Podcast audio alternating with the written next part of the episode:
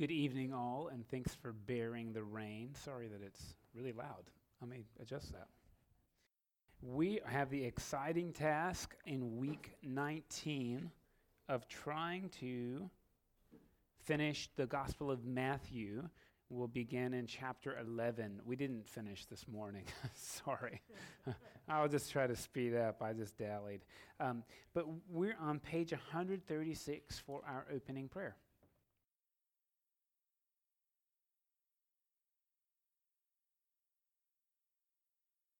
Be good to me, your servant, so that I may live and obey your teachings.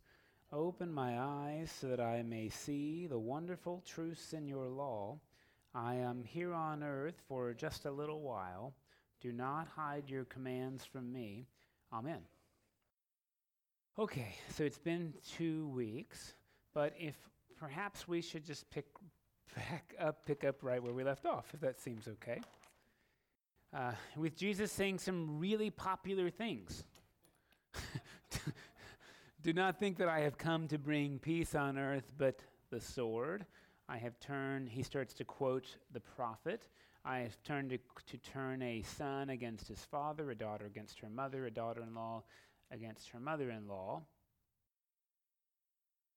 Again, this is not a way to win friends and influence people. um, Helpful to reflect on this passage, perhaps, about what it might mean. There's always, I think, two choices when we read scriptures, probably more than two, but, but two kind of fundamental differences that we don't always perceive. One is that scripture is prescribing something, telling us what to do. Uh, the other is that scripture is describing what we already do. So think through, a lot of the difficulty that we had in the Hebrew Bible was reading stories prescriptively. Be like Abraham. That's problematic if you have children.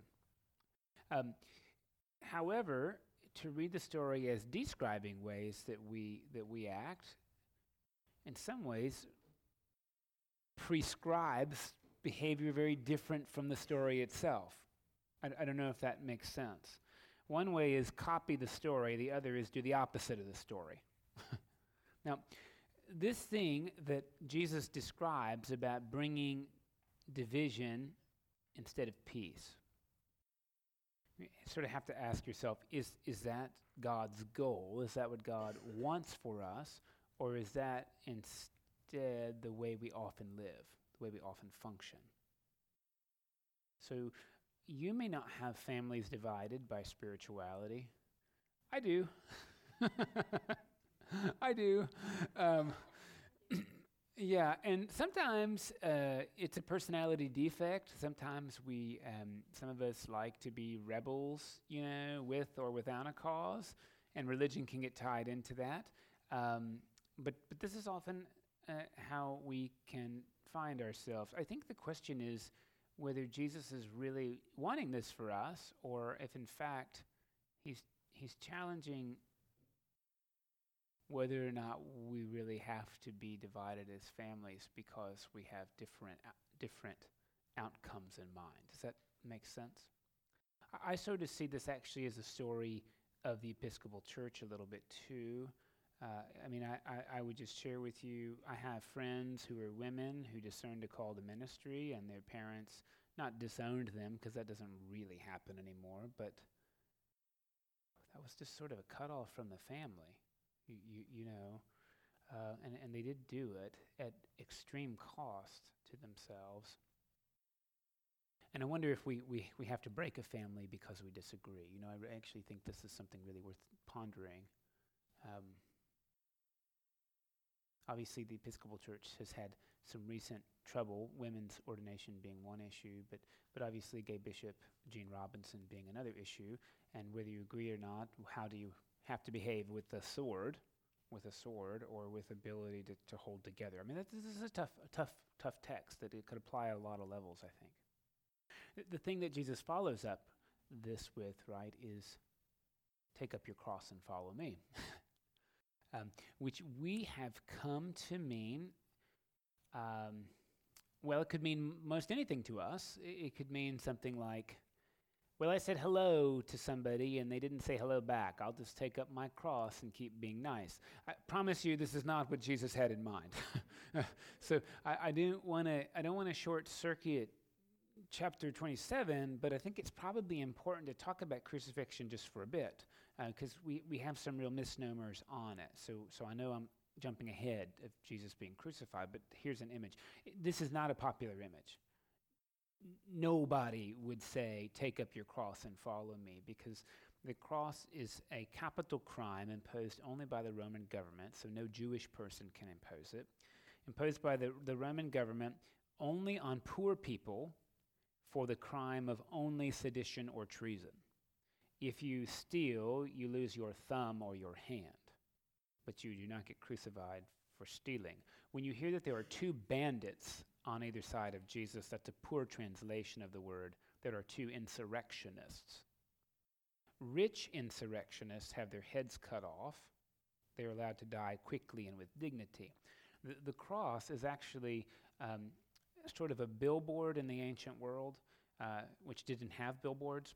Remember that in walled cities, most people live outside of the city, not in, although the marketplace is in the city. So people come into the city during the day and they go out to their farm community. And um, there's only probably four gates in even a large city, maybe five. And the primary gate, outside the primary gate would be the location of crosses, and I mean right outside of the gate, so that everybody going in the city and everybody coming out sees the cross, which they know is reserved for people who are suspected of or practice insurrection or treason. Um, cross is an extremely cruel form of punishment that is adopted from the Persians. So the Romans didn't invent it, but they did sort of titrate it to, to, to be, well, frankly, awful. Um, we have a lot of misconceptions from art and movies about how this worked. Um, the first one is that the cross was shaped like a lowercase t. That is patently false. And no one ever carried the whole thing. It would have been much too heavy. So crosses are either shaped like an X, that's the Persian cross and the Saint Andrew's cross, or they're shaped like capital T. Um, this cross would be permanent in the ground. So you would think about how in a middle e- me- medieval town there would be a gallows in the city square that would always be there, just in case. That's that one. Uh, this one... Um, is the one Jesus is likely referring to when he says, carry your cross. The upright post would be like a telephone pole, permanently in the ground. Remember, wood is scarce. They didn't have enough to just build these things all the time. So there's an upright post, likely with a notch in it, although you don't n- really need a notch. And the, the the person to be crucified carries really like a two by four, like a three foot long two by four that is fitted into the notch. Um, People are crucified at eye level. This is our biggest misnomer. Crosses are not way up in the air. It's possible you've seen movies in which Jesus is tied to a cross and then they drop it down into a hole. Anybody ever seen that in a movie? It would rip your arms off. This is biomechanically not possible. Beyond that, it would be a lot of work for the soldiers. So their goal is to do less work.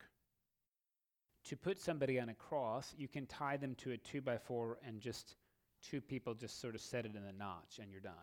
Does does that make sense? You might be thinking, Mike, if it's at eye level, some people are taller than others. Their feet could touch the ground. Well, you just twist their legs. So people aren't crucified like this. They're crucified however the soldiers would like to do it.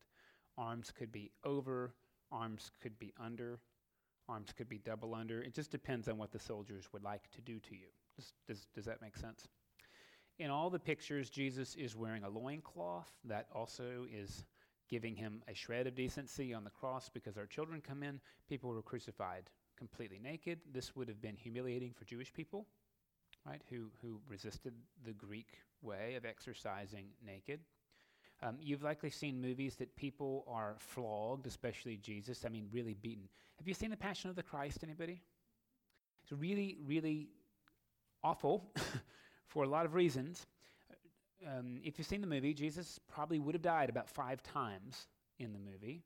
Um, and you should know that the point of a cross is to kill somebody slowly, not quickly.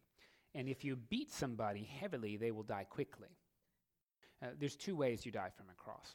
One is uh, the long slow way, which is every time you'd like to breathe, you have to pull up so that your lungs have room to expand.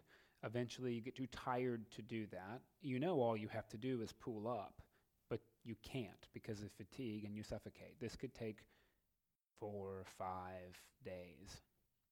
Uh, the other way is just simply shock. Your body is shocked by the, the trauma of this, uh, by this method of execution, and your heart stops. Likely, Jesus dies of shock because he dies quite quickly. Um, the Romans had a way of making sure that you didn't die from shock, which was to offer you a mild sedative, so sour wine mixed with myrrh. Jesus declines that drink.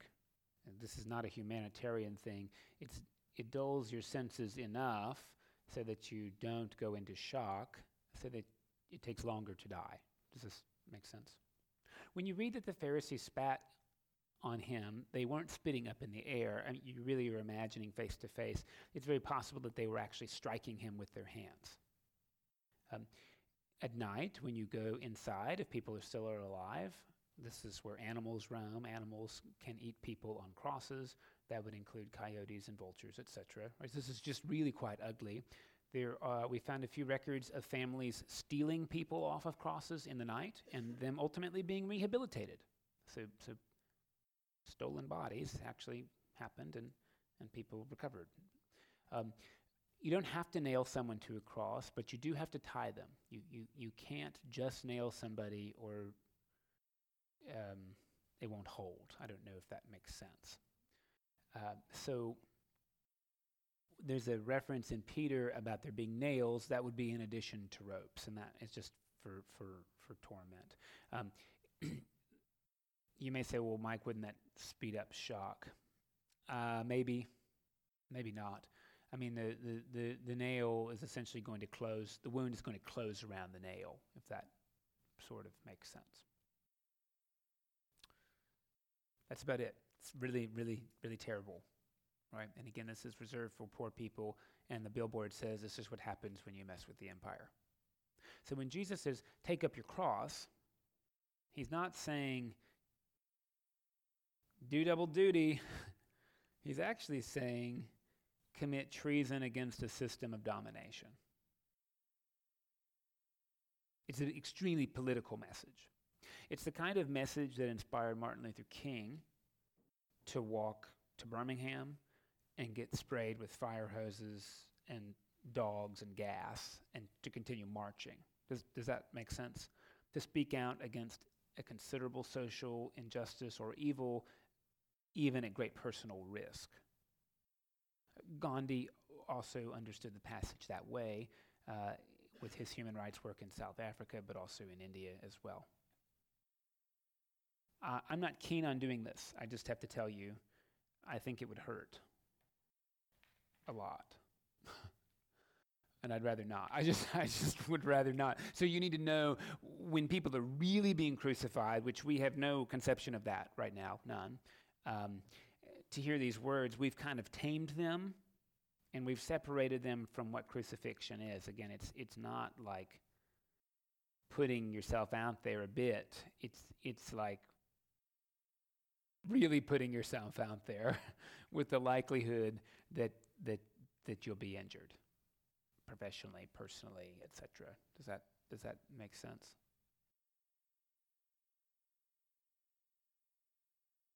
So one wonders if you're supposed to take up the cross to create division or if you're supposed to take up the cross so that there won't be. Sometimes it's a hard burden trying to stop a division from happening. And it can be easy to become crucified, I, I suspect, figuratively, mind you. Important to let you know that Jewish people under the Roman Empire w- could kill people. They could do it by stoning them, not by crucifying. Crosses were reserved for Rome, just like the electric chair is, reser- is reserved for sort of the government. Uh, stoning is like lynching. You just sort of do it and It, it happened in a well. That's sort of how it would have worked. So the Jewish authorities could have essentially lynched Jesus and nobody would care, just to be honest with you. very similar to Alabama in the nineteen sixties. Yeah, so you, you know, so when you read that the Jewish folks are really concerned with his blasphemy, and Pilate is really not wanting to kill him, doubtful historically, or just real doubtful.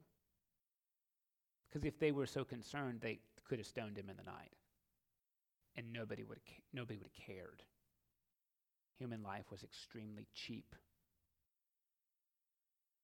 I don't know if that makes sense.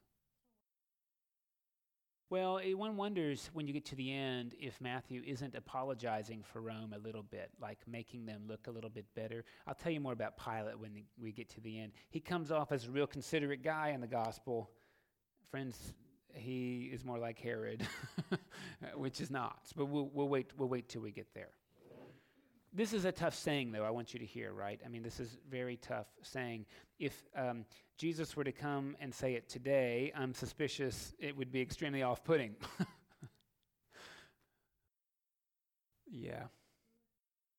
Well, I don't think anybody wants to do that, right? I mean, I don't think anybody. But I sort of do think at a certain point we realize through She Rose and He Rose that we celebrate that that is descriptive of what often is required f- to effect real change. Again, we celebrate Martin Luther King. And listen, Rosa Parks didn't just have tired feet. Like, we just realized that, hopefully. I mean, I guess you could have. But but that action is like taking up your cross, right? And the question is, do we do it in a treasonous way against powers of evil? That is, do we represent justice? Or do we take up cross for stupid things? do, do, do you know what I mean? Sometimes we like to say, well, I'm taking up the cross for a really dumb cause. Like, g- get off of that cross would be a good solution. Like, play that one down. That'll be okay. I don't know if that makes sense. Who's carrying crosses around today? I, d- I well, I don't know. I don't know.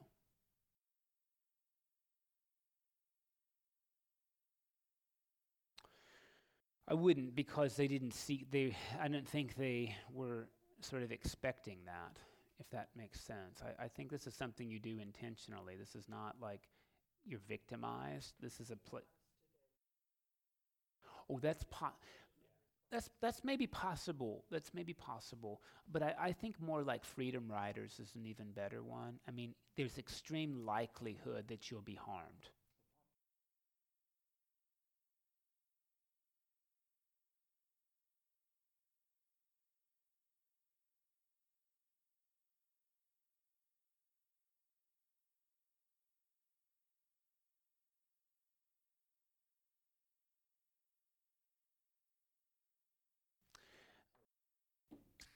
Yeah, and I'm not sure that Jesus is advocating that we be foolish. You, you know, again, I've told you before, when I was a young person and the Soviet Union existed, I remember learning in church, like, smuggling Bibles into Russia was like a good a good and godly thing. I think it's a little crazy, you know, because I, I, you sort of, sort of like trying to convert people in Saudi Arabia. Like, that'll get you and them killed. It, it will, and I don't think God delights in people dying. Um, but but there is... Well, yeah, it seems to be the case. But I think the question is, what do we make? What what are what are, well, what what hills are we willing to die on, and what hills are we really willing to live on? You know, I mean, that's an interesting, interesting question. I think human life is, I think, still very cheap sometimes, and we die on rather stupid hills, quite honestly, politically and figuratively, and and really, you you you, you know. Depending where you live. Maybe it seems like I've really gotten off the scripture, but but I think that's just a hard one to get our heads around. I just, I do. And and it's hard because Jesus doesn't say it just one time. He says it again. You know, he says it to Peter after Peter rebukes him. Uh, you notice that John the Baptist doesn't know whether Jesus is the Messiah. This is helpful to know because he's like the most righteous guy and, and he doesn't know. Means there's hope for us, right? You know, like really good people that were around the guy aren't sure, so that's good. Um, Jesus says something really interesting, doesn't he, that John came neither eating or drinking, and you said he's got a demon, and the Son of Man came eating and drinking, and you said here's a glutton and a drunkard, but wisdom is proved right by her actions. Whew, I don't know what that means, except I suppose we can dismiss anybody we want for any reason we choose. And we usually do if it, if they're inconvenient. It's called poisoning the well, you know. It seems to be the number one way to behave in Congress. If you don't like somebody's idea, you just call them a Democrat, and then you don't have to listen to him anymore. We have other words we use than Democrat. That's interesting. We have nastier words that we use. It can be a real nasty word in Texas, can't it? It sure can. Yeah. Like pacifist, that'd be the worst, wouldn't it? I, s- I said the P word, I'm sorry. um, Jesus says this other interesting thing at the end of that, though. He says, you know, come unto me, all you who are heavy burdened, and I will give you rest, for my yoke is easy and my burden is light.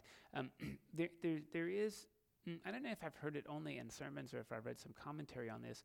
You know, an ox has to pull a yoke, and I suppose there's two ways you can pull a yoke. One is like the yoke that they made at Sears that is for all oxen. And the other is the custom-made yoke that actually fits your ox. And the difference between the custom yoke is that, well, it doesn't hurt the ox, and it spreads the weight more evenly, so that it, with a custom yoke from a skilled carpenter, um, you actually don't f- so much feel the load, or it's not abrasive to carry the load as it would with the one-size-fits-all. This is analogous to Jesus being this master carpenter who potentially made yokes. I, I don't, I don't know that he was, but but I just sort of, sort of share that. But it's interesting to think that you're called to take up the cross, but don't worry, that yoke is easy and the burden is light. I did hear a priest one time, in fact, at clergy conference. She's in charge of Thistle Farms. She's been a priest for about twenty-four years. She said this. I mean, I remembered exactly. She said, you know, uh, twenty-four years into the priesthood, I believe a lot less than I did when I was ordained. But the things I believe, I believe much more deeply than I ever did before, and I would die for those things. And I, that's an interesting thought, just kind of bringing it full circle. Um, sorry for the crash course. I mean, you read it, so, so okay. This is tough, right? I want to tell you, I actually think Matthew is probably one of the hardest Gospels because Matthew doesn't like give you much much breaks. You know, he's not like, well, take up your cross unless you're tired and then have a beer. You know, like that'll be fine. It's not any of that, right? It's just, it's that's tough. The Lord of the Sabbath is tough too. It seems like a neat thing, right? Like, hey, you know, God didn't make human beings for the Sabbath, but the Sabbath is made for human beings. And Jesus does this throughout the book by healing people on the Sabbath. The disciples pick some grain on the Sabbath, right? So Jesus seems to believe that, like, when you're hungry, it's okay to eat. I mean, the nerve of that guy. Um, this is a really interesting thought, though. I think it connects, in general, to, like, just because we're a sacramental church, like, like who are sacraments for? Are they for us, or are they for God?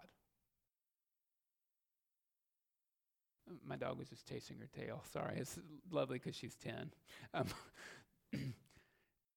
you know, somebody came in hungry and they wanted to eat the reserved sacrament. Well, surely I should give them a blessing in a bag instead, you know. I mean, there's more nutrition in that. Because the reserved sacrament's not really for that, or or is it exactly for that? I mean, this is sort of an interesting thing to think about, right? Maybe we should put the blessings in the bag on, like, the Lord's table every Sunday. That'd be interesting to, like, consecrate them, don't you think? Here's some extraordinary food for you. It's a blessing in multiple ways. I mean, that's, uh, I'm not saying I'm going to do it. I just wonder about this stuff, you know? Like, it's interesting to think about. I might. I'm really thinking about it. Yeah. I'd get in. Oh, yeah. Hey, that's pork-free, delightfully pork-free since nineteen eighty-nine. Um, maybe. The, the, this is an interesting thing, though, really, about about really who needs the stuff and what it's for, right? And and whether or not sometimes propriety gets propriety and etiquette are really great guides, but, but I wonder if sometimes they don't actually get in the way and become sort of idolatry. Y- you know, sometimes I think it's really easy to pick on folks in, in, in worship, which which I don't think really happens here, to be honest with you. It happens in other places, you know. Um, I recently was out and they were playing the national anthem, and my daughter was laying down. Now, I should tell you that um, when I was about four, I was at a swim meet, and they were playing the national anthem, and I think I was like running around playing because I just I was four. And I remember distinctly my dad grabbing me by my hair and pulling me because I shouldn't be running around during the national anthem. Now, I'll tell you, I learned the lesson that day. I have not moved during the national anthem since I was four years old. Um, So I guess I got the right outcome. The other day when my daughter was laying down during the national anthem, I thought, my dad would pick her up by her hair. And then I thought for a second, and then she would learn the right outcome. And I think this is what Jesus is trying to challenge us, is there are things greater than the national anthem.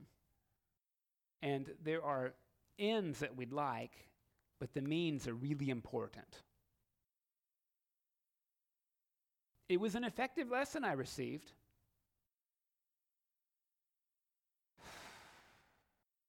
But probably the worst way to try to convey a relationship of respect, don't you think? We'll see more of that tension as we read through, right? But I think that's I think that's a little bit behind this Lord of the Sabbath business, you know? The Sabbath must be respected at all costs. Jesus really challenges that. Really, really challenges that.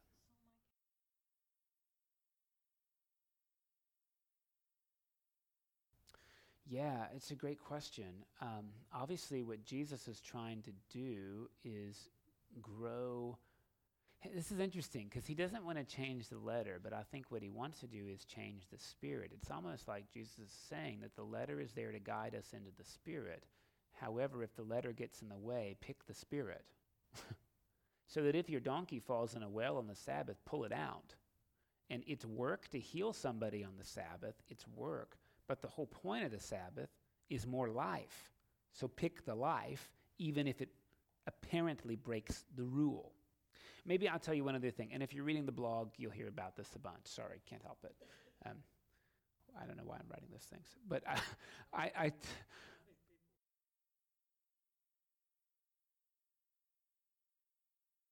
the rule was really meant to be a container.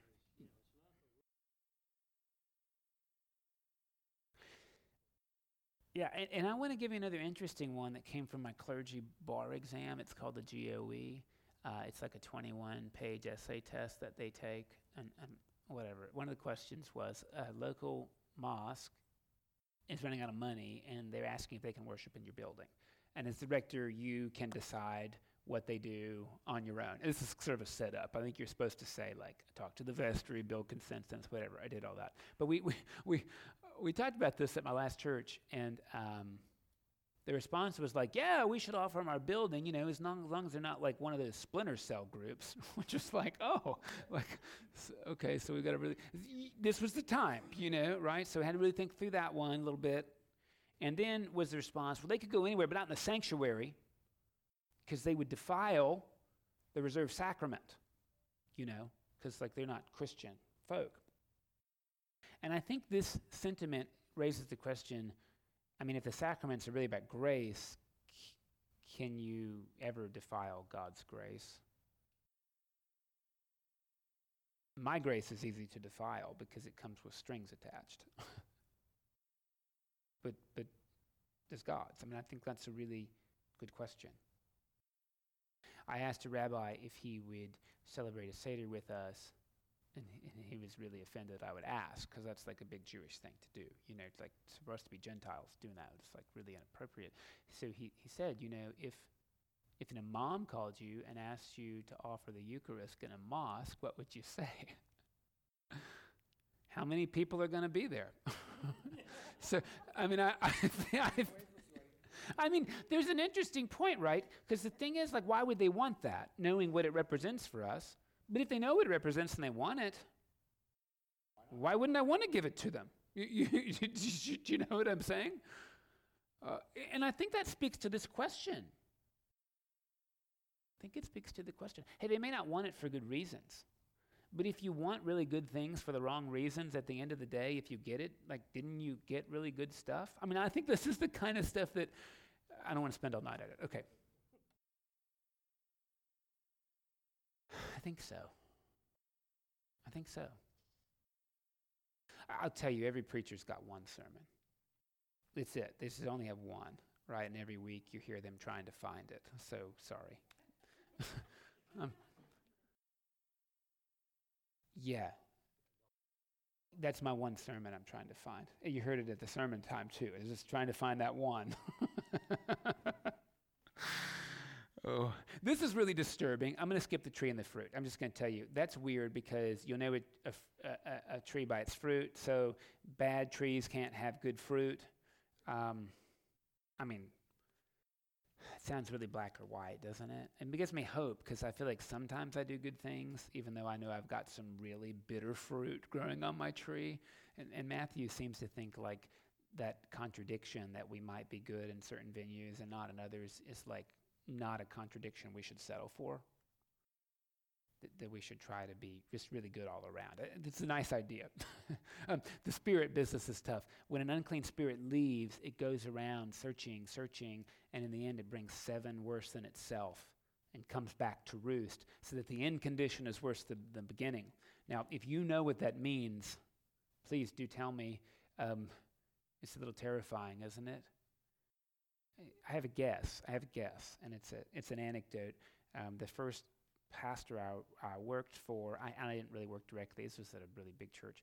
He he was a drug addict. He'd, he'd become addicted to um, over-the-counter, I know, to prescription pain medication because he, he legitimately had kidney stone problems. And so um, his addiction had come and gone. He and the church basically paid for him to go to his third inpatient drug rehab. Um, this was when he was about forty-five. Um, so so he did that. And he came back drug-free, but um, an exercise bulimic. Do you, do you know what that means? That meant if he like ate a bag of chips, he had to go run two miles to like burn it off. So he wasn't making himself. Well, he might actually he might have been a bulimic, bulimic too, but he became like an exercise fanatic, losing all kinds of weight, really unhealthy. Um, beyond that, he was adamantly anti-gay, and he had two little kids, uh, but he was gay, and he was having trysts in his office at church and using church money to, to pay for it. And no, it's a Methodist church, but it could it could be any church, quite honestly. Uh, yeah, and so we have a name for this in, in Narcotics Anonymous and Alcohol, Alcoholics Anonymous. It's called becoming cross-addicted. So you may no longer use alcohol to treat your addiction. You just use sex or something else, if that makes sense. And this was a man who was a drug addict, and he used several other drugs to deal with his addiction. So he, he, he used different means, having not dealt with his condition. And in the end, the drugs came back, and it killed him at about fifty-two. Uh, it was a really, really sad story to have to have known this family. And um, there's there's some truth to it, unfortunately. Some truth to it. There are plenty of people who give up smoking and abuse alcohol instead. And so, what's the trade-off? I mean, that's that's not even really a lateral trade. You just, just does it make sense what I'm what I'm saying? And it's an interesting bit, right? Because uh, it's easy to talk about alcoholics, but we have lots of culturally accepted uh, addictions like perfectionism and workaholism. Like those those like get you pats on the back, but come from well, equal places of despair, right? I mean, addiction comes from uh, a place of shame and and, um, and ineffective coping, right? And and uh, whether it's working too much or, or being a perfectionist or medicating with alcohol, right? It's really coming from a very similar condition. Um, and not dealing with the condition It's a sort of a scary reality. That, that's all I can do with that saying. I really don't really know what else it might mean. Settle for the evil you know instead of the evil you don't know. It seems unlikely Jesus would have said that. But it's mind-boggling. This one, this was, anybody else scratch your head on that one? Not very long, because you had more to read. Yeah. Yeah. Um, here comes a real head-scratcher, too, is parables. Um, quite honestly, G- the parables are unique to Jesus, so really I don't think anybody else tells them. Parables aren't analogies. Analogies is when I say life is like a box of chocolates, y- and then I tell you why, because you'll never know what you're going to get. I mean, there's a lot of other things you could say, like there's a lot of variety, or read the map if you'd like to know what's coming. I recommend reading, and then you will know what you're going to get. Um, parables, though, compare human things, which are like earthly, and we understand them, to things that are not human, superhuman, metaphysical realities like God's kingdom. And and it's tough, right? Because if you say, the right when you say the kingdom of God, don't you immediately think, oh, like I know what kingdoms are like. There's a king and maybe a queen, and there's princes and royalty, and then there's like petty nobility, and then there's knights and, and barons, and then there's like merchants, and then there's like those peasants. And that's pretty much how the church has worked for a long time, right? The pope is the king, the cardinals are the princes, and then there's, well, the priests, you know, we're like the knights. And then there's y'all, you know, the peasants out there to do the work of the church. This is how we've operated for a long, long time. Because the human model of hierarchy is inherent in the word kingdom, and we just go ahead and put that on heaven. But I think it's a good question, right? Is there a hierarchy in heaven? Is the Father greater than the Son, who's greater than the Spirit, or are they co-eternal and co-equal? Well, that's an oligarchy. That's not a kingdom.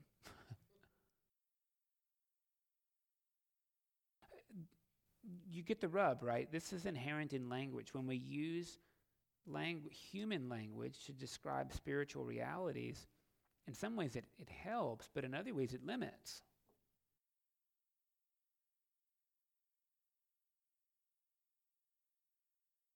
To probably not. Probably not. And in some ways, you know, right, we're very pro-American government for lots of good reasons, right? But to, it's amazing how little we bristle against this.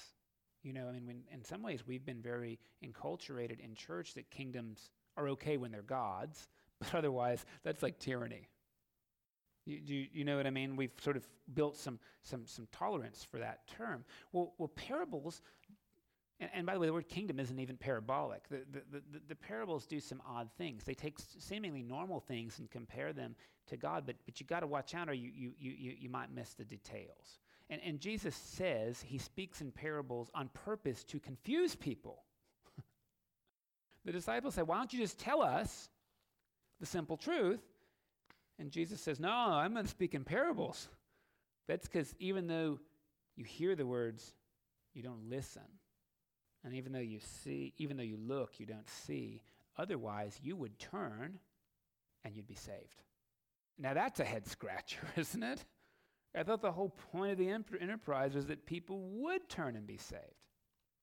I had a professor, and I think he's probably right. He didn't say this first part, but I think it's important. He said parables are sort of like jokes. Now, if you're not in the mood to laugh, a joke is probably not going to work on you. Unless the joke teller is a master. Do you, you know what I mean? And they'd have to be really masterful. But in general, if you're not in the mood, not happening. Beyond that, if you don't get the joke, there is no amount of explanation I can do that will ever make it funny. You might say, oh, I get it.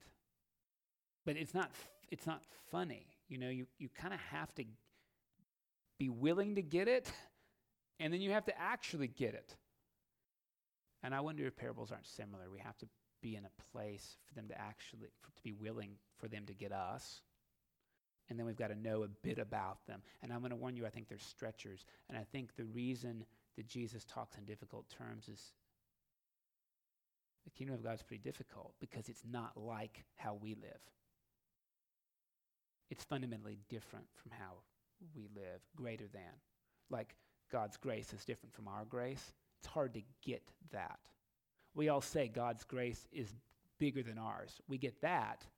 How is it different is what we struggle with.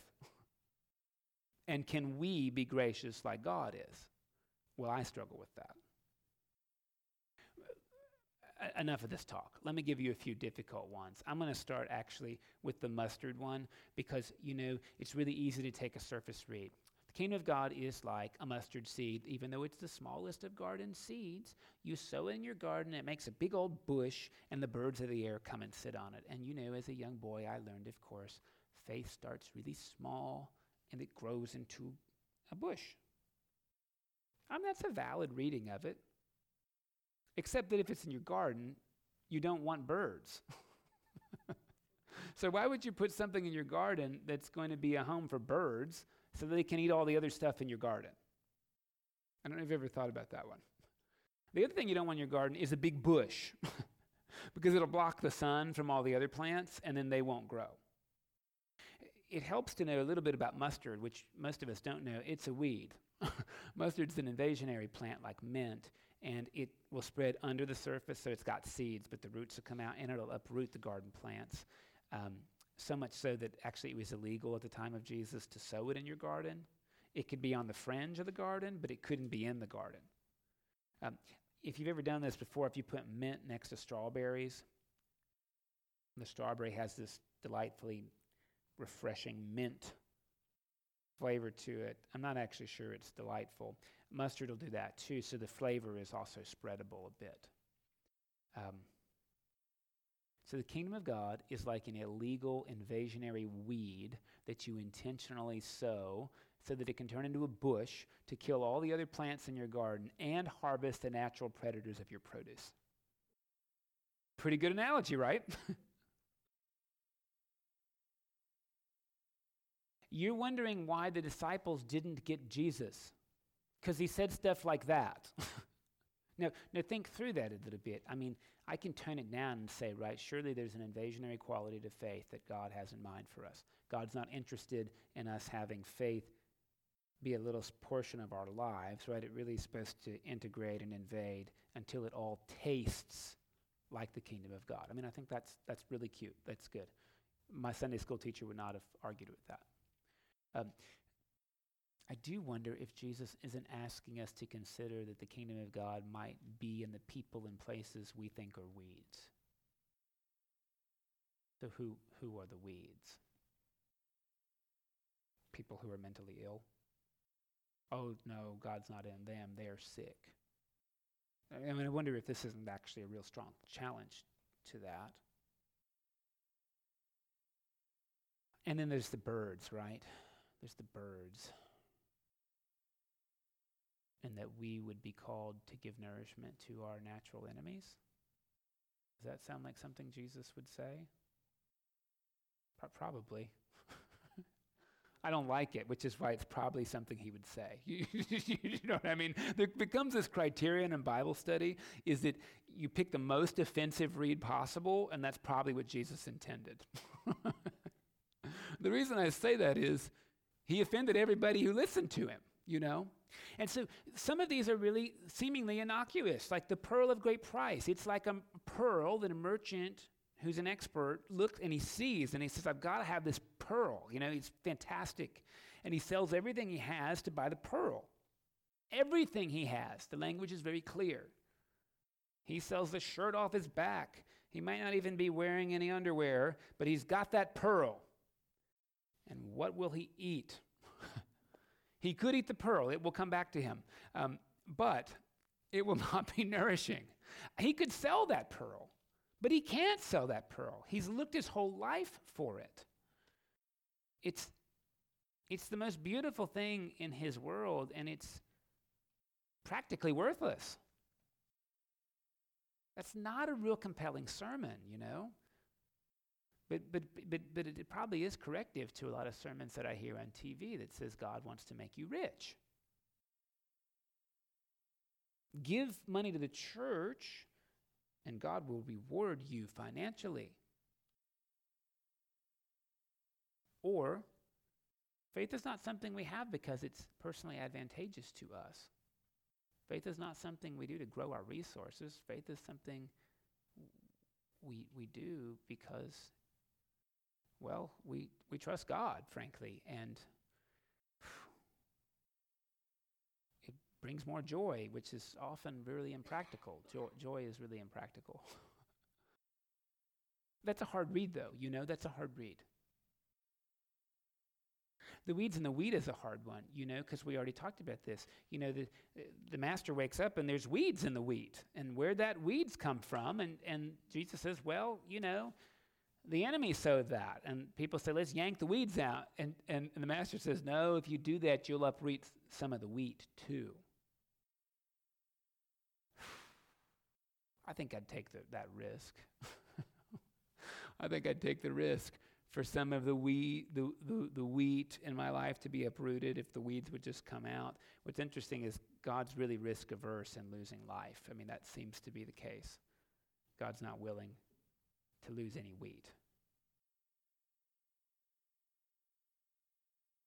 That's a hard thing to hear, isn't it? Then there's the parable of the sower, which is the easiest one after all, right? I mean, Jesus even says what it means. He tells you what it means, except he doesn't explain a few things. Like, why does that guy waste seed? I mean, this is like something a child would do, throw seed on the road. The birds are going to eat it, and we're looking to grow some produce here, so just put it in the good soil, right? Why didn't the sower, like, cultivate the soil? That, that seems like a good idea in farming. Right? Like, plow that rocky field, and then it'll be okay. I mean, is the sower incompetent, or does he just have so many seeds he doesn't care? Who is the sower anyway? Do you think it's God, or is it supposed to be us? He didn't ever say that.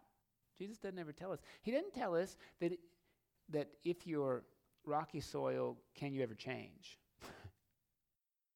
And he certainly doesn't tell us something that I think is probably true, that we're probably multiple, we have multiple kinds of soil in different areas of our lives, you know.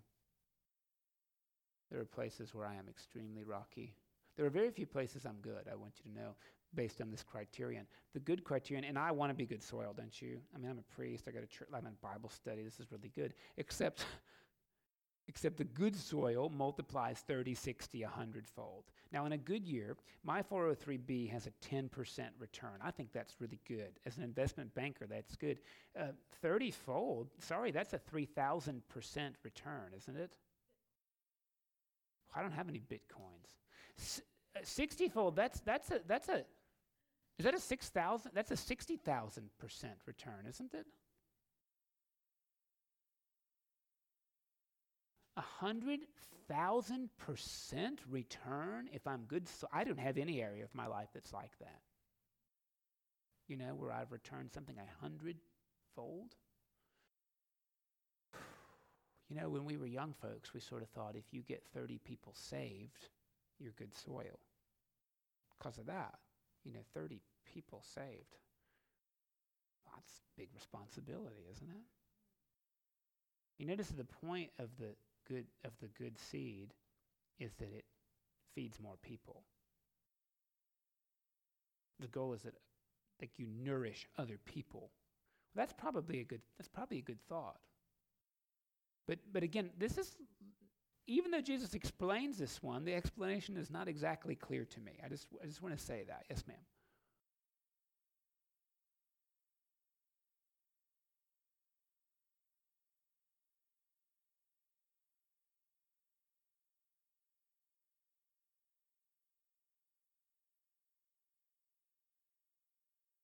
So that the seed never goes wasted. That's an interesting idea. You'll read that in my blog, and I think you, I think you will, and I think you, you, I think um, you said it better than I did. But I think um, you could also say that one way to wear down rocky soil is by lots of plants trying to grow and sending roots to break them through. And if you've got enough seeds to spare, that is one way to till soil. If you've got a lot of time and a lot of seeds, you can just keep sowing until the roots break the rocks. Uh, so what does that mean? We're supposed to be patient? See, this is what's interesting about parables. They could make one simple point, or they could invite a really strong, a really strong and frankly often vexing conversation about who's who and who does what and how do, how do we do it. That could lead us, I think, to some really interesting ideas, right? Does God have enough resources that God is perfectly happy to risk them even in foolish ventures? Se- seems like I don't have resources like that. Although, could I be unafraid of wasting grace? Yes, ma'am.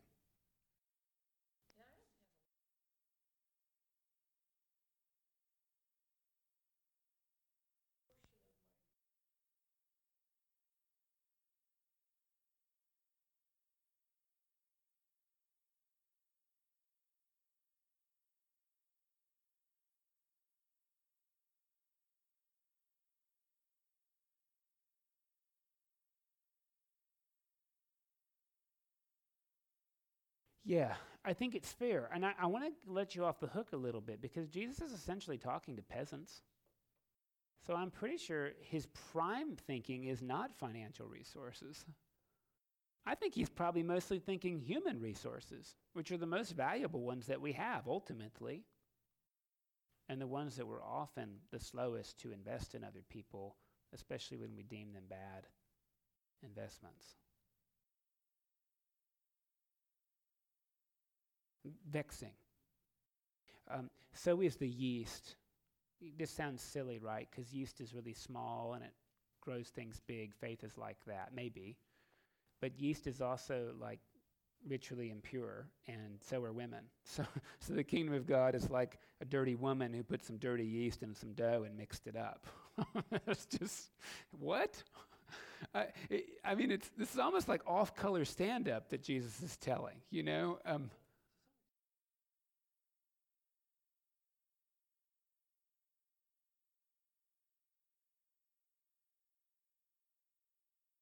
Yeah.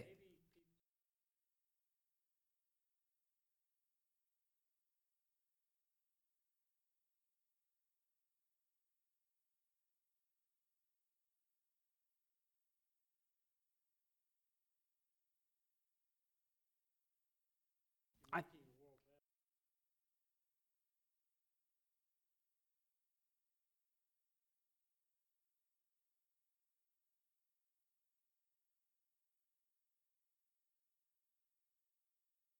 I think that's really, f- I think that's really, really fair, and those are those are good reminders. And I think the other thing that's important is there's not one right interpretation of Scripture, even though there certainly are wrong ones.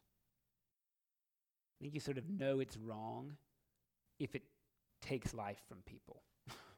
That's kind of my criterion, right?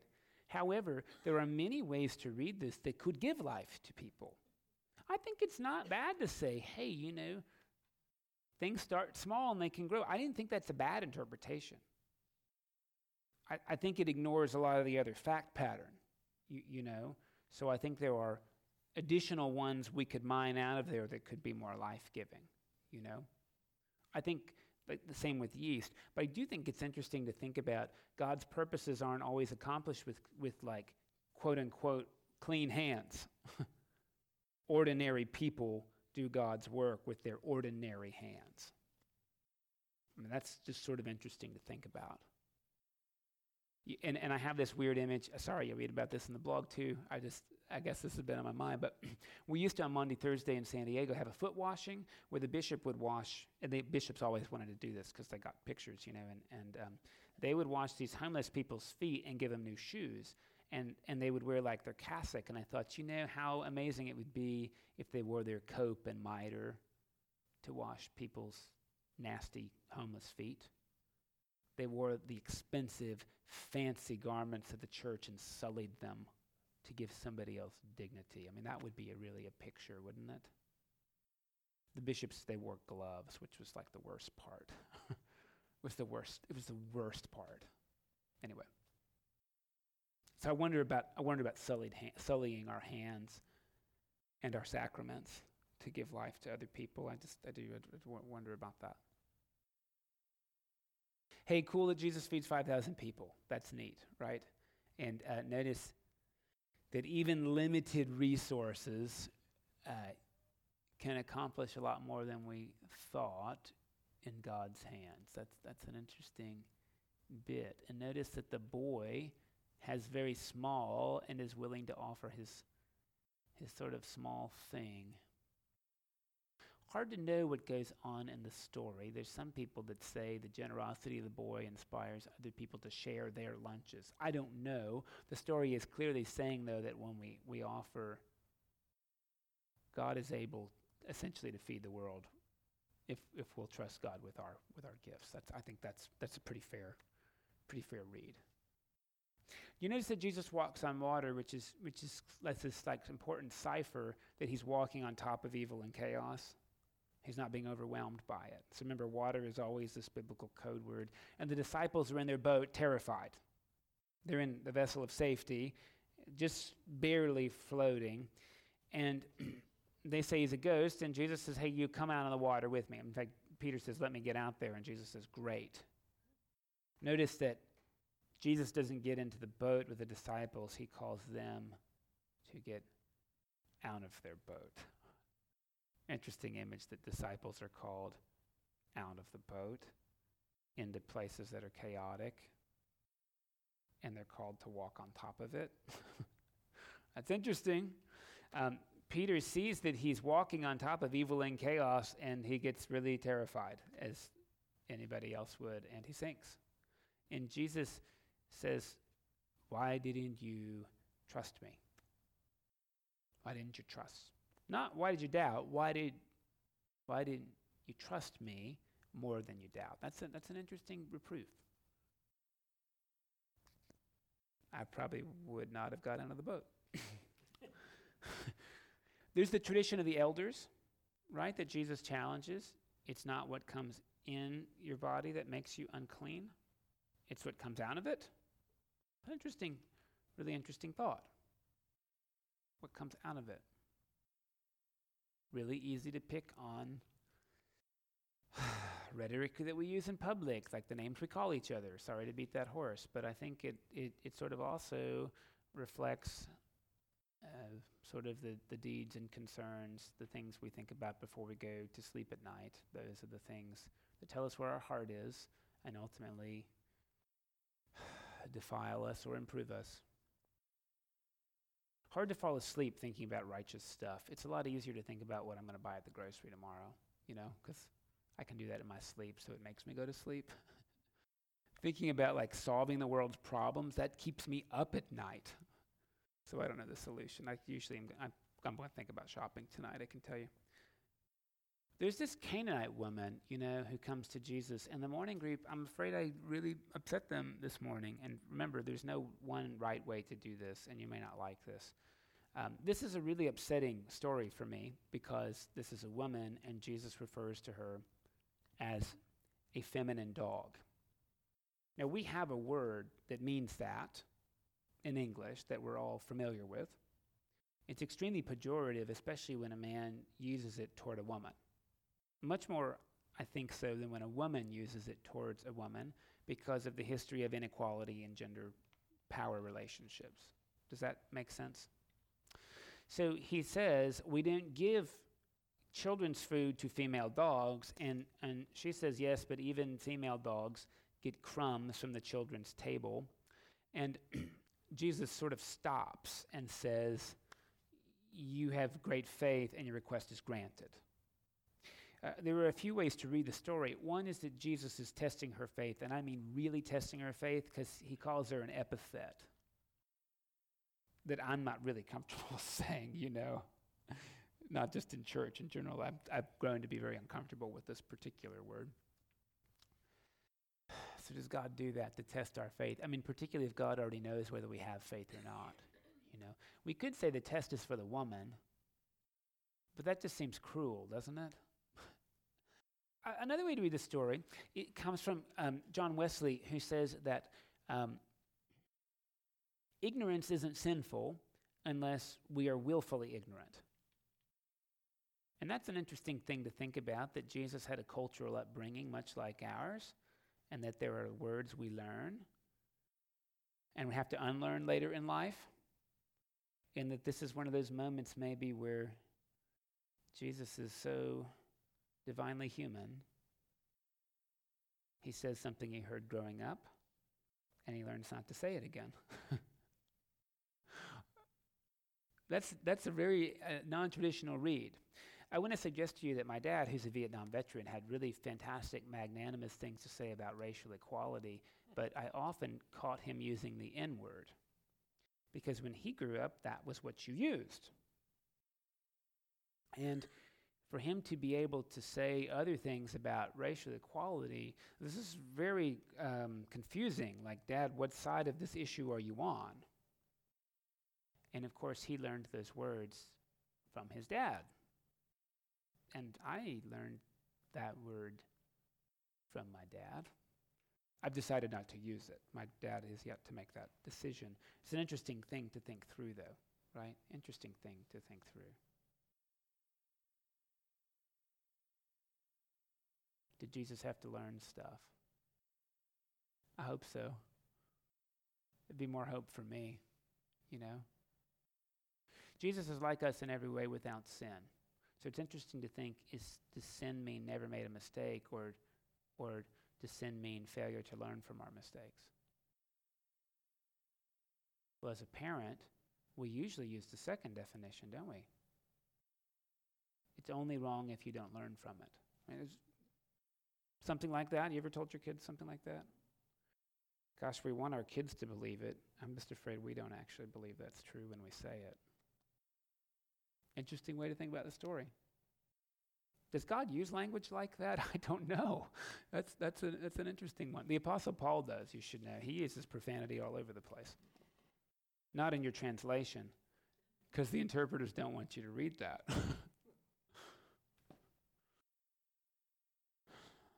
Temple tax. They asked, should we pay the temple tax? And the temple tax is an egregious sum that you have to pay either once in your life or annually to pay for Herod's grandiose temple. So you should know that Herod turned a hut into the eighth wonder of the world, literally. And, you know, that also happened in Rome uh, with the construction of not only the Sistine Chapel but Saint Peter's Basilica. It was a hut, and after selling indulgences and plundering, well, the Colosseum and other monuments, it was rather grandiose. Has anybody seen it? Saint Peter's? It's quite grandiose, right? Although when you know the story behind it, it's sort of like, ugh, too bad they built it that way. Too bad they, they built it by selling indulgences and by, you know, deconstructing the Colosseum. I wonder if Jesus' criticism of the temple tax isn't similar. You've, you've built a beautiful thing with inequity and injustice and ugliness. And um, can you have beautiful outcomes when the means, when the means are ugly? I think that's a really interesting, interesting question. Goes back to that hair pulling incident, right, that I mentioned. Jesus shows a lot of concern for children, which is very, um, well, surprising, because children were not valued in the ancient world. First of all, they didn't live very long in general. They had less than a fifty percent rate of making it to the age of thirteen. Um, beyond that, they couldn't own property, and they were weak. Uh, so if your primary job is to work a, a, a, a field as a sharecropper, a child is not a good worker until they're, pff, well, I don't know about my seventeen-year-old, to be honest with you. Um, maybe when he's twenty. You, you, you, you get how this goes, right? And we have a love and care of children now that this didn't happen back then. For, so for Jesus to touch and bless children is very non-characteristic.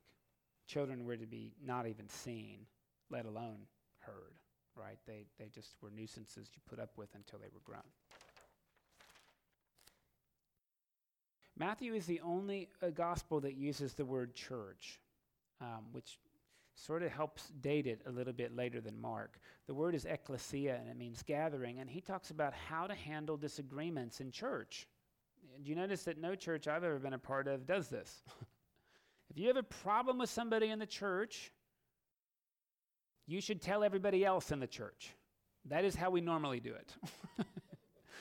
We could also post it on Facebook or tell people in the coffee shop to make sure they never want to go to church with us either. No, Jesus says, you go to, to the person with whom you have a problem. What's the percentage of the times this happens? Seven? Eight? We're still struggling with this. We just struggle with this, you know. Sometimes we say, oh, they won't listen, which is why Jesus says if they don't, that's why you bring a mediator with you. Not someone to back you up, someone to mediate. Bring two people if you want, so you can each have somebody mediating. And if then that doesn't work, the other person in the disagreement is so valuable, do it in the congregation, which is why we have the peace in church. Everybody's there so you can mediate disputes. Now, I don't know what that would be like if we tried it. Because church is already, a, you know, more than an hour sometimes, and that's too long. So if people actually did reconciliation, who knows long how it would take. But that is why the peace is in the liturgy. It's not really just to say hello. It's, it's, you're supposed to iron this stuff out. Please do think through this, though. Think through this. And why is it that we go, go to directly to people with our problems? Are we afraid that they won't listen? Maybe, right, maybe. Yeah.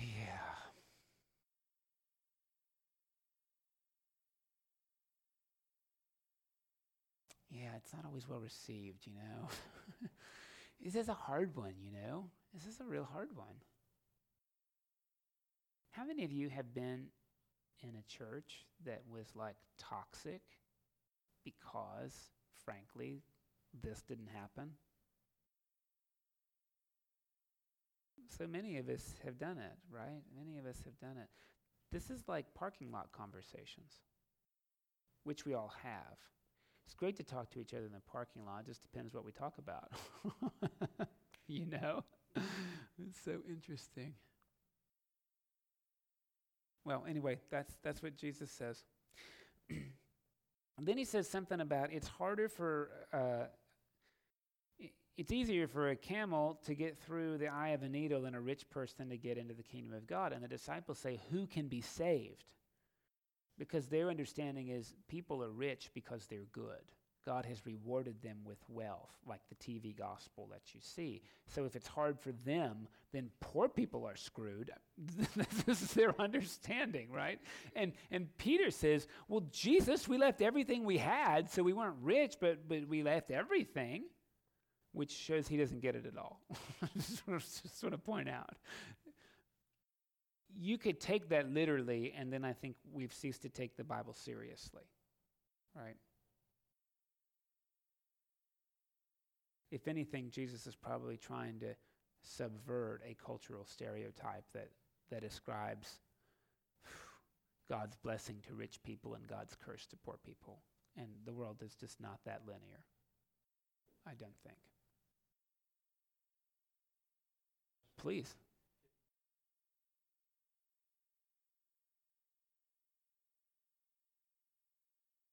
It could. Keep in mind most people live hand-to-mouth. So if you've got excess, you kind of are rich. Yeah, yeah. He includes those people. But I think if you're poor, rich people belong to the middle class too. And sometimes I think it's very tempting to think like, I got my good job because I deserve that. I'm a good person.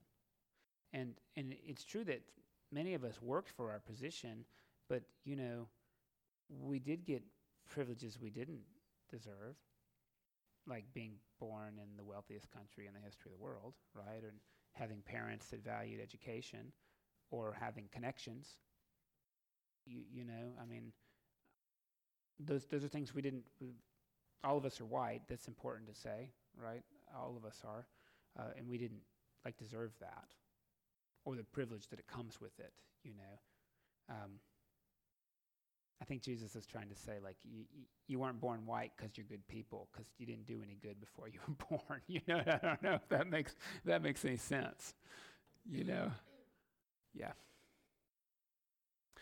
A little bit tough though, because I think nationally we're we're on this real confusing piece about about about racial uh, relationships. Actually, this is what we did for like four hours at diocesan council. I real confused about what we were supposed to do with it, but but I do see it being a, like a like a problem, uh, like we're talking about nationally. Um, just really, really confusing, and I, I think Jesus probably would like to subvert that for us again here. The vineyard workers, this is a great story about, you know, God makes everybody equal, which is a great story unless you're the one who worked all day, right? So, so like on this one day, it's cute, but tomorrow, are you going to go work for that guy again at seven in the morning, or are you going to wait till six and it's time to sweep up? You know, th- this is where those parables, they break down a bit, you know. And what's interesting is that the the, the foreman makes a show of it. He, he's not content just to be generous. He wants his generosity to be shown to everybody. That's tough. So it's neat and it's tough, you know. And then it's the interesting thing, right?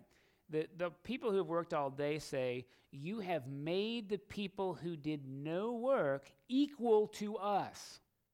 That's their objection.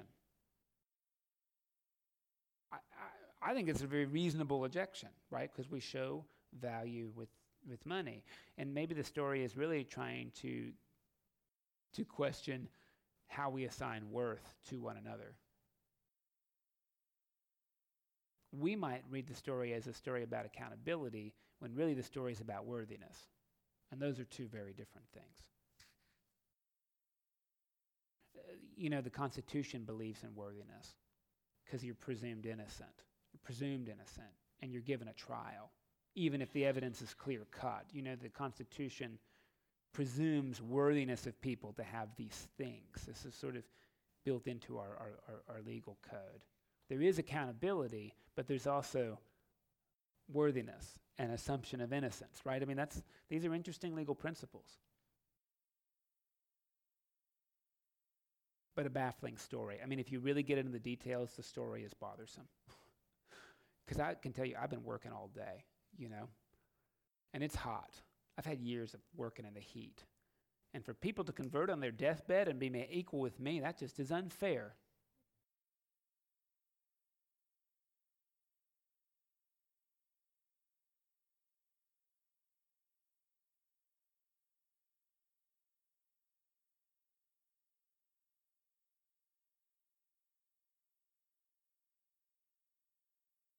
Yeah.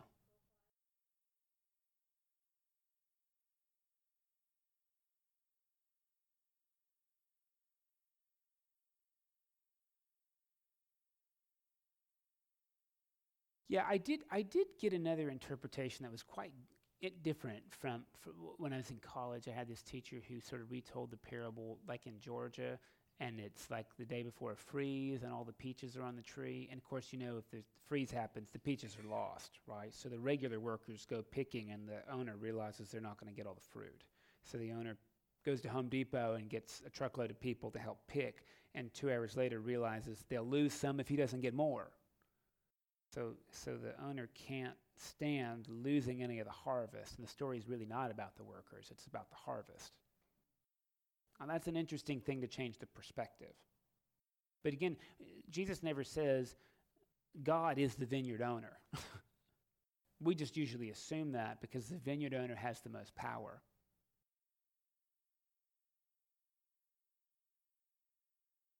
But God could be in the grapes. I mean, you know, I mean, there's no reason, you, you know what I mean? Because the value is not assigned.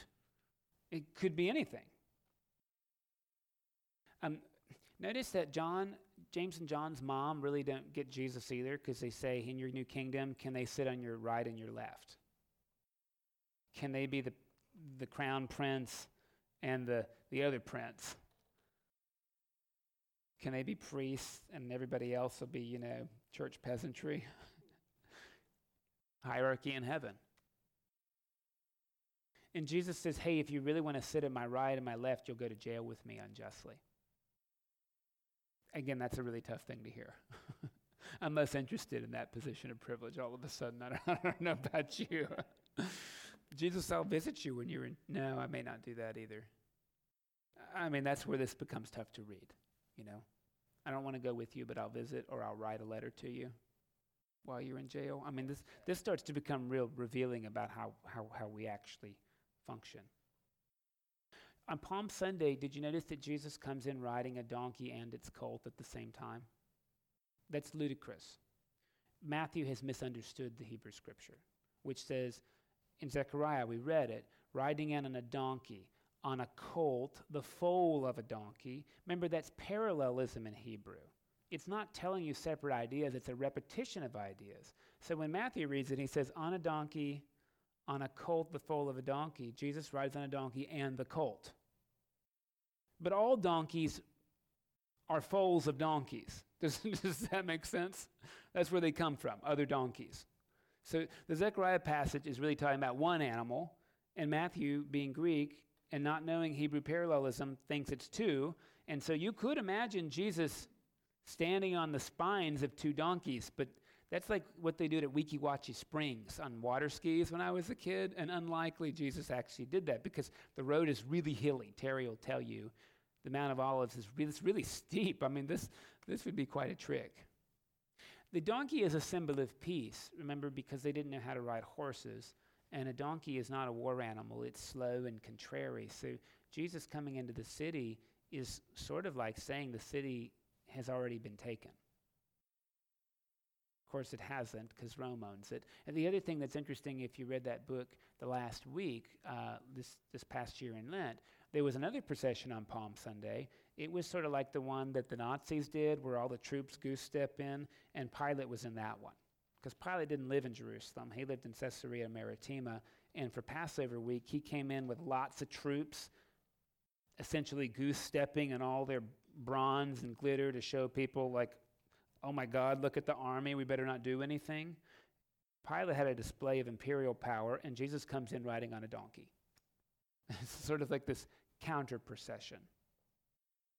That's, that's interesting, I think. It's really, really interesting. This is a tough one. There's a, a, a guy with two sons and says, go work in the vineyard. And the first one says no and does it. And the second one says yes and doesn't. My son says no and doesn't do it either, right? So there should be a third, a third one. And the question is, which one does the will of the Father? And of course, the answer is, right, the one who does the stuff even if they didn't have the right intention.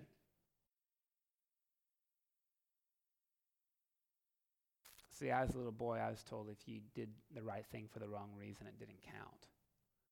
But I think that subverts that parable. I think when you do the right thing for any reason, the right thing just got done. Which is like good, right? Things are good. Would you get more of a reward if you did it for a better reason? I mean, maybe, but from whom? I mean, the point is the harvest, not the workers. The wicked tenants parable, right? Those are the people who who decide to keep the produce. That seems to be that the Jewish leaders take that as a criticism of them, for good reason, right?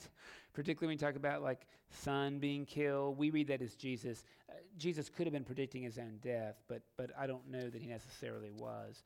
Uh, I mean, clearly this is a parable against forgetting that like this is all about God and not about like the church's stuff. That's a good story, right? That we're supposed to make wine out of God's grace instead of bottle it up.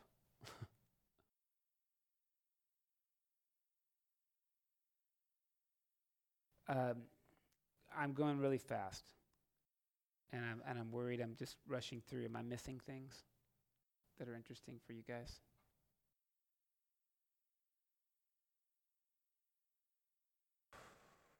Okay, I, I have to be selective because we're not going to finish here. We're not going to. That's okay. The greatest commandment. What's the greatest commandment? Of course, we know it's it's the Shema. If you're Jewish, you say this all the time, and it's written on a little scroll that's outside your home in a thing called a mezuzah. And when you have your bar mitzvah, it's written on a scroll that you wear on your head that's called the phylactery. You don't usually wear that stuff around, uh, but but you but you. Um, do on your bar mitzvah or on a prayer day. You might wrap it around your arms too. That's called tefillin. Um, of course, we know that the the other one is to love your neighbor as yourself, which is down in Leviticus. But it is a really good thing to think about.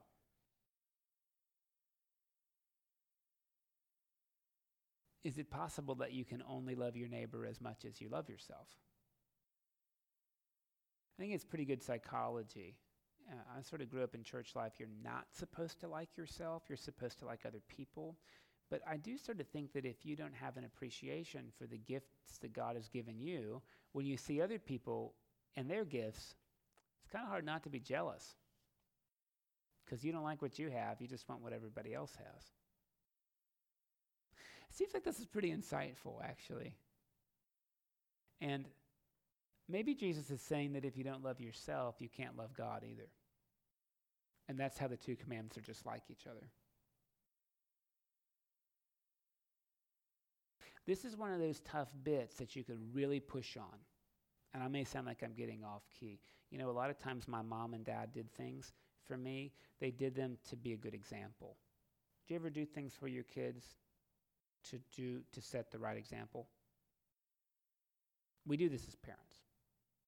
The the catch twenty-two, right, is that if we're not comfortable with, I'm just gonna just gonna pick on folks a little bit. If we're not comfortable with our body, and we tell our kids, you should be comfortable with your body, what do you think they're actually going to learn? What we say or what we do?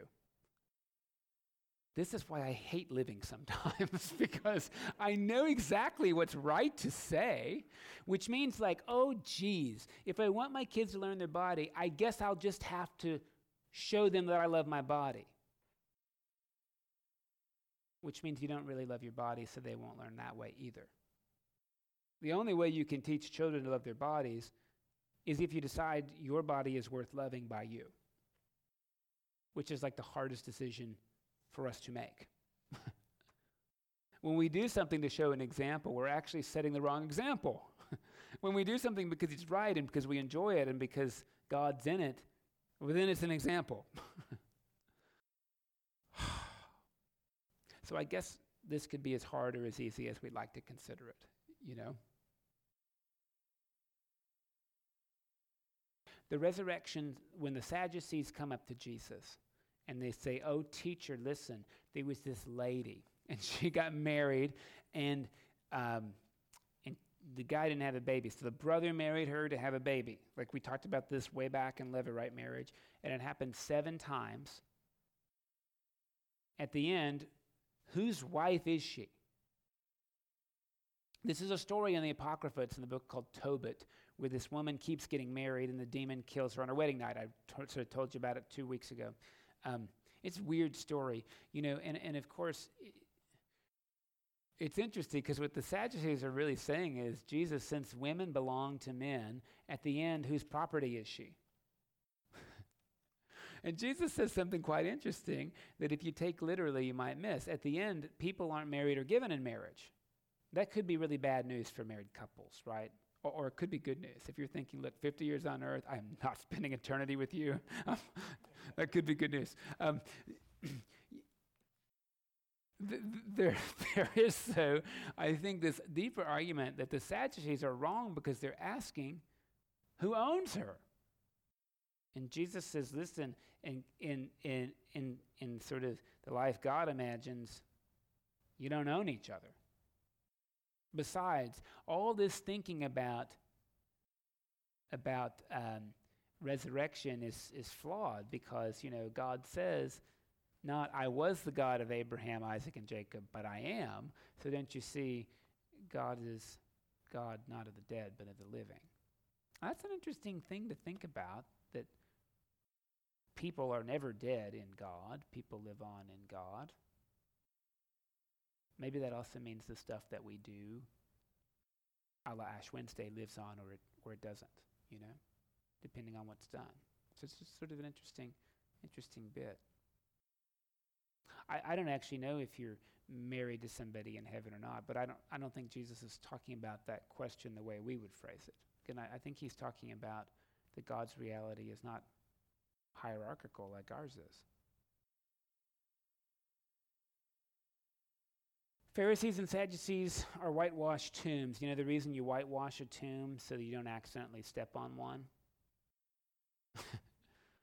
Because you defile yourself. So they're like, hey, warning, don't defile. This is sort of this interesting thing, right? That that they're supposed to be guiding you, and they're full of, well, tombs and impurity, and their blind guides, and this is just funny. Now, you're not going to laugh, right? But they but they strain out on that, but they swallow a camel. I mean, please don't take that literally. That would just be crazy. You know, obviously that's hyperbole, that the Pharisees are concerned with just the tiniest little infractions about when to genuflect in church, and they forgot to practice righteousness.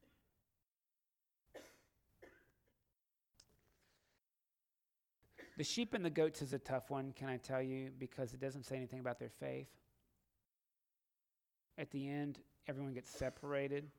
Sheep on one side and goats on another. By the way, goats aren't bad. In fact, if you if you want to milk and meat, goats are superior to sheep because a goat will have two kids a year and a, a ewe will only have one lamb a year.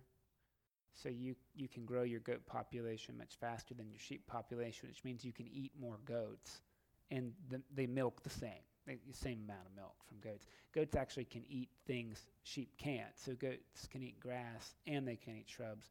Sheep can only eat grass.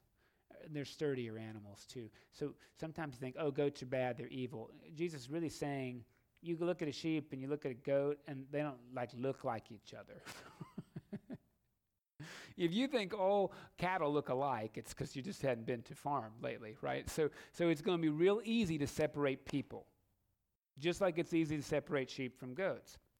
The sheep are the ones who are righteous, and the goats aren't. Now notice, the sheep aren't the ones who believe in Jesus. The sheep are the ones who visit sick people and visit prisoners. The goats are the people who don't.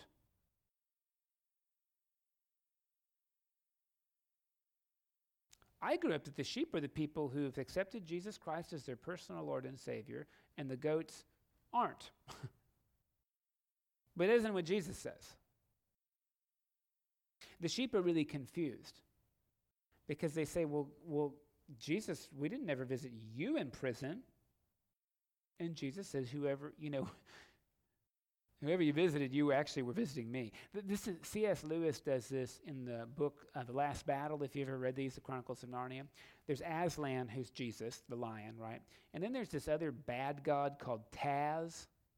And, and at the end of the book, the, one of the priests of Taz comes into Aslan's country, and Aslan says, hey, well done, good and faithful servant. And Taz says, I didn't worship you. And Aslan says, oh, you did. All that time, you, all that time you were doing those things for other people. You were doing them for me. It's sort of a really hopeful, hopeful twist, you know, that comes right out of the Bible. So this is an interesting thing, that what matters may not be the cognitive boxes we check, but the investments we make in other people's lives. Really interesting thing. Messiah means anointed one, Christ. And a Messiah is anointed with oil. So John the Baptist doesn't anoint Jesus. It's this woman at Bethany. So Jesus isn't anointed by Samuel the prophet. He's anointed by a woman who should not be touching a man in public. And he's anointed not even with regular oil, with but with nard. I should have brought it. I have some nard in my office. It's really strong, fragrant perfume. And, and it was really expensive. And Mark will get more detail, actually, than Matthew gives. In Mark, the woman's very sinful, and the nard is worth like one hundred thousand dollars. Matthew just says she anoints him. So this is when he becomes the Messiah. It's right before uh, he's crucified. The talents, I can't skip that one. You know, a talent is like, I'm trying to remember how much that is. sixty-six pounds of gold. So Jesus, uh, this says the kingdom of heaven's like a like a like a guy who was going to go on out of town. So he called his slaves, his slaves, not his C F O. And to one of them, he gave five times sixty-six pounds. He gave three hundred thirty pounds of gold to a slave. And then he gave two, so that's one hundred thirty-two pounds of gold. And then to the other slave, he gave sixty-six pounds of gold. And you might be saying, geez, that poor guy, he only got one. He got sixty-six pounds of gold, friends. You know, this is like what, like five million dollars? Like, why are you giving five million dollars to a slave and expecting him to get a return? So you know the story very well, right? The guy with five gets ten. The guy with two gets four. The guy with one buries it, which is actually like ancient banking. It's very safe. There's no F D I C, you, you know. Um, people would see you hauling your sixty-six pounds of gold on your cart to the marketplace and would rob you blind, right? Uh, so, so he does a safe thing. He buries it and returns it. And And he says, Master, I know you were a hard man. You were always reaping where you did not sow and expecting where you did not work. So here's your money back. And the master says, oh, you thought I was a hard man. You thought I expected a return. And you didn't try to get one? So take the money away from this one and throw this one outside where there's weeping and gnashing of teeth. And, uh, you know, one wonders whether this servant hasn't already been living in a world that's full of weeping and gnashing and teeth already. He's absolutely petrified by his master, so petrified that he can't do anything.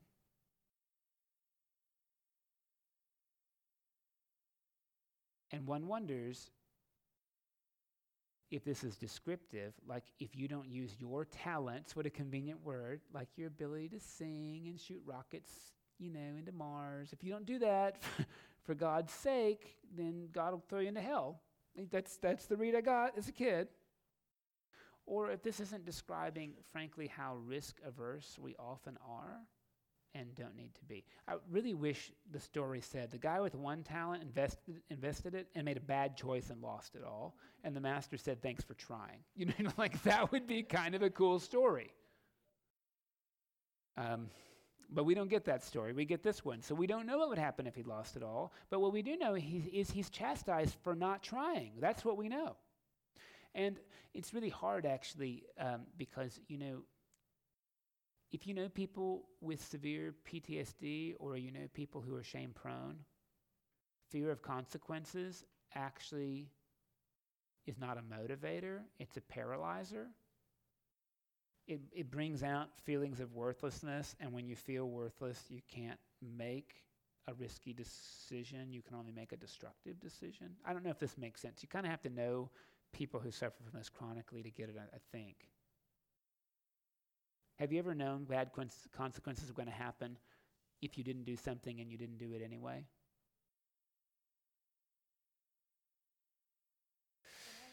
Yeah, you know, I just, I think, you, and this is maybe helpful to say, you know, there's a difference between shame and guilt.